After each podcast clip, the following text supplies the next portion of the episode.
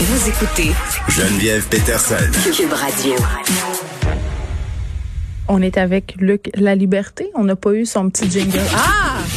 Le, le commentaire de Luc La Liberté, une vision américaine, pas comme les autres. Merci. Luc est là. Salut, Luc. Salut, comment va? Hey, on fait pas faire des jingles pour rien. Moi, je veux que ça soit là quand on commence ton segment. Ben écoute, j'étais j'étais complètement déstabilisé. Ben, je me disais, mais comment vais-je me présenter maintenant si on l'annonce pas avant? Je pense pas que tu aurais pu t'exprimer, honnêtement. Là. Il aurait fallu faire autre chose. OK, euh, on rit, mais là, on, on va rire moins parce que euh, on va Oui. aborder un sujet euh, qui est pas très jojo. Euh, une tare américaine, c'est ce que j'ai envie de dire. Vraiment, là, euh, les tueries aux États-Unis, on le sait, il y en a plusieurs euh, par année. Puis quand on dit les chiffres, ça, ça me semble toujours un peu surréaliste. Euh, en 2021, 194 euh, tueries, c'est c'est 10 par semaine, ça, Luc? Écoute, je, je regardais ces chiffres-là ce matin parce qu'on on venait de les mettre à jour. C'est un dossier auquel je m'intéresse régulièrement parce que dans, dans le cadre de ma pratique enseignante, euh, écoute, ça fait euh, ça fait un quart de siècle que j'enseigne l'histoire américaine et c'est un des sujets pour lesquels je, je pense être toujours en manque d'explications Mm. logiques ou sensées pour dire à mes je peux leur expliquer d'où ça vient, je peux leur expliquer les différentes influences qui ont mené à ça. C'est culturel, c'est très politique les armes aux États-Unis, euh, mais qu'on n'ait pas plus d'intervention que ça. Puis d'intervention, le pas que de législation sur les armes à feu, euh, d'intervention au plan social pour limiter les dégâts que fait le recours aux armes à feu. Mm. Dans l'histoire américaine, c'est- c'est comme un des, des, des très très nombreux mystères qui me reste à régler.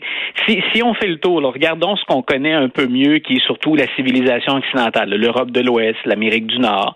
Euh, on regarde le Mexique, on regarde le Canada. Euh, plus de la moitié des décès euh, attribués au recours là, ou attribuables aux armes à feu, plus de la moitié des décès, c'est un seul pays sur l'ensemble des pays des zones que je viens de mentionner.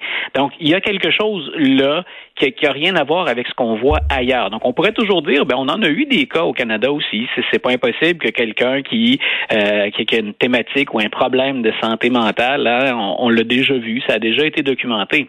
Mais là, on parle de 10 par semaine. Euh, c'est énorme. Durant la fin de semaine dernière, là, euh, Geneviève, 11 tueries dans une seule fin de semaine. Non, du mais c'est vendredi fou, là. jusqu'au dimanche soir. Ça fait 11. partie de leur quotidien. Ils sont habitués, entre guillemets.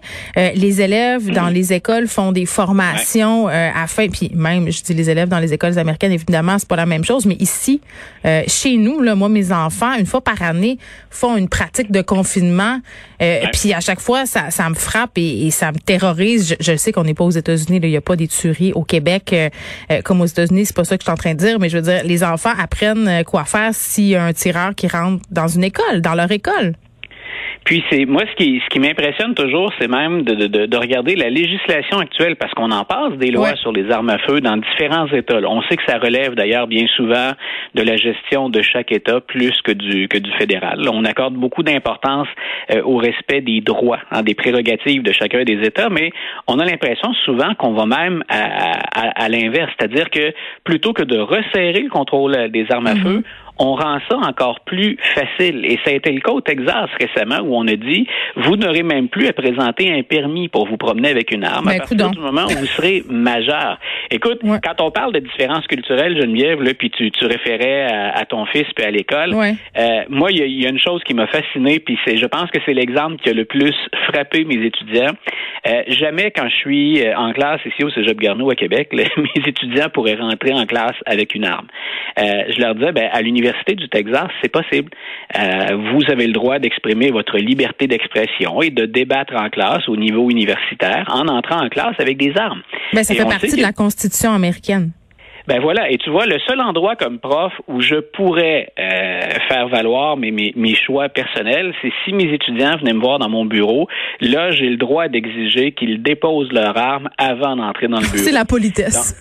Ben, je leur disais souvent à la blague, vous avez une révision de notes, vous n'êtes pas content du résultat, au moins vous allez, laisser, vous allez laisser votre arme dehors à la porte avant d'entrer. Ça change un peu l'orientation, probablement, de la discussion. Dans le petit rack à fusil. voilà, j'ai, mes crochets à l'entrée. Vous, vous laissez votre manteau là, les armes c'est à droite. Donc, euh, on, on, va dans une direction qui, qui, est tout à fait opposée à ce qu'on, qu'on pourrait être le, le, le gros bon sens. Mm-hmm. Et ce qui, ce qui m'a frappé, entre autres, des, des 11 tueries de la fin de semaine, c'est qu'il n'y a pas d'endroit aux États-Unis qui semble échapper à ça. C'est-à-dire que quand on tente de localiser ces tueries-là, on pourrait se dire, en des fois, on peut partir d'un préjugé puis se dire, ah, c'est plus certains États. Ah, j'aurais pensé que ça aurait été justement dans la, ce qu'on appelle la Bible Belt. Voilà, ou encore des, des, des, États très républicains, parce que habituellement, ce sont plus les républicains qui s'opposent farouchement au contrôle des armes à feu. Mais tu vois, là, on a touché la Californie, on a touché le Colorado, on a pu toucher l'Arizona. Donc, ça, ça, ça fait, il n'y a pas de région qui y échappe.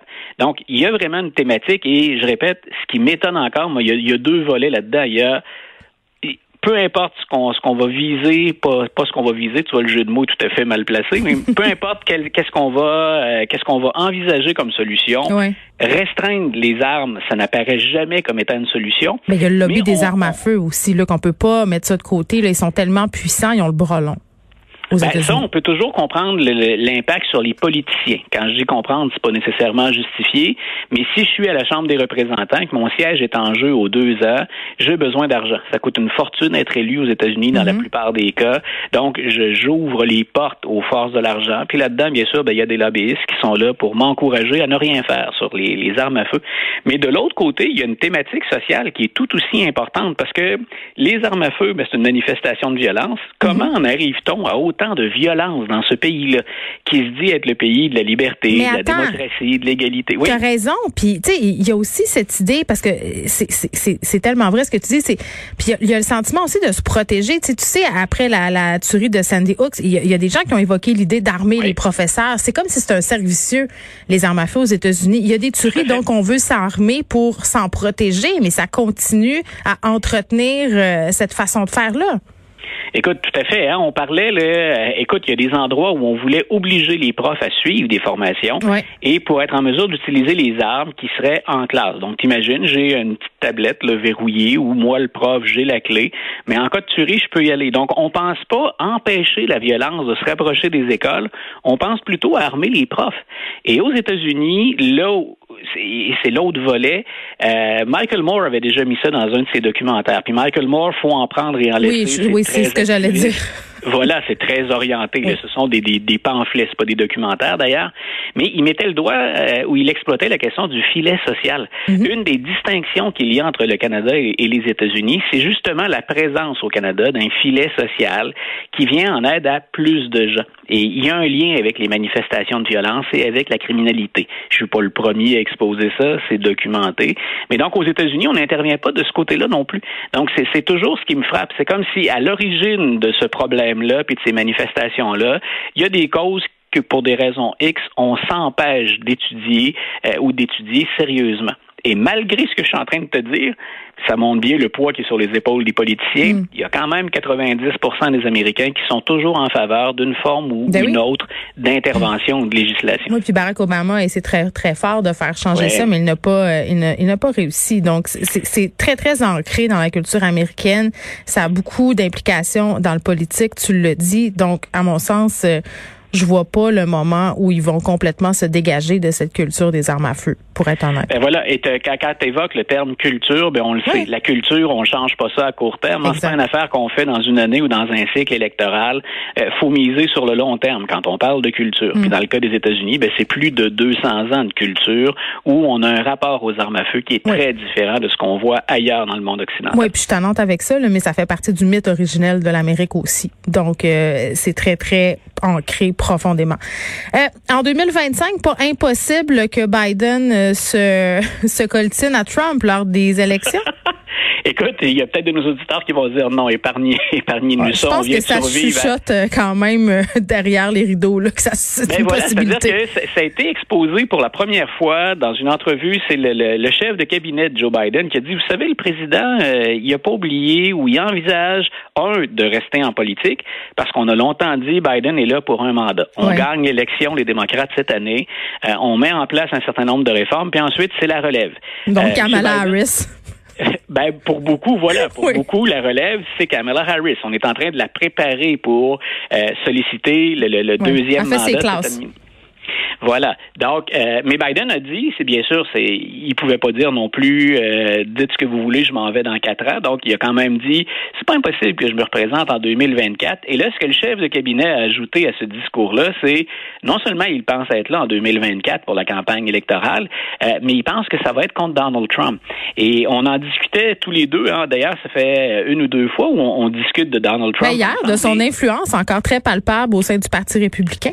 Ben voilà, c'est c'est très loin en même temps. On est en train de supputer là-dessus. Je le fais parce que ça s'est retrouvé dans les médias américains. Donc oui, il nous reste encore beaucoup de temps. Puis il y a que trois mois, un petit peu plus de trois mois de fait. Il peut y avoir des scandales qui arrivent. Hein. Tu sais, un scandale ah, est si vite arrivé.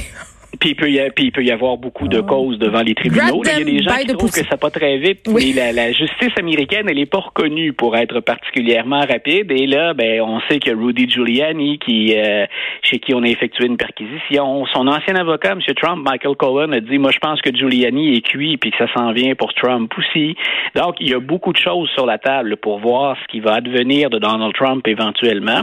Mais M. Trump n'a pas caché que ça lui plairait de revenir. Et je pense qu'une quitter sur une défaite politique. On sait à quel point il est orgueilleux, M. Trump, à quel point il est ambitieux, ce qui en politique peut être une force aussi.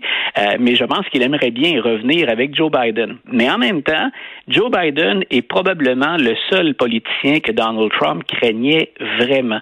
Parce que dans les nombreux opposants dont on a avancé le nom pour les élections, c'est celui de M. Biden qui, qui, qui, chicotait celui de M. Trump parce que Biden est capable jusqu'à maintenant d'aller gruger dans une partie de l'électorat de Donald Trump.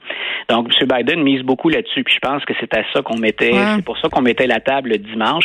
M. Biden dit, moi, je pense que les démocrates vont se rallier derrière moi. Puis jusqu'à maintenant, il, a uni un peu. Hein, le, Parti démocrate est également divisé, mais pour l'instant, on se serre les coudes. Donc, M. Biden, euh, Luc dit aussi, je, je serai le président de tous les Américains. Et ben, ça, c'est lourd de sens, cette phrase.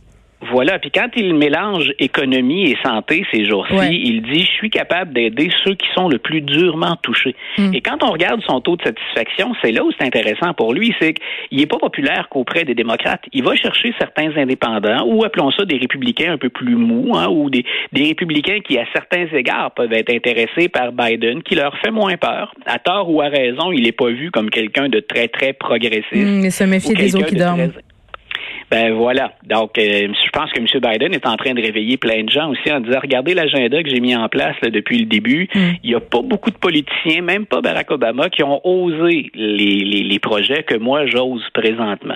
Mais tout ça pour dire, donc, ce serait pas, on peut pas évacuer la possibilité. Euh, imagine, imagine la secousse. Euh, ceux qui ceux qui étaient là de la dernière campagne électorale, ben ils vont revivre un véritable cauchemar.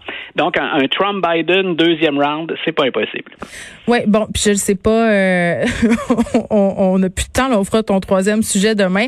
Si ça s'avérait vrai qu'en 2025, euh, on avait Trump et Biden, peut-être que ça influencerait euh, le sondage dont tu voulais me parler, sondage COVID, les, Américains qui voient l'avenir positivement. Peut-être que de ramener Trump, ça fera bouger le baromètre de ce sondage-là. On s'en reparle juste Vite, oui, juste vite, vite, avant qu'on se quitte, ça serait intéressant d'en reparler demain parce qu'au moment où on parle ici de passeport vaccinal, il y a beaucoup de renseignements intéressants dans le sondage qui est sorti ce matin. Donc, on se garde ça pour demain. À demain.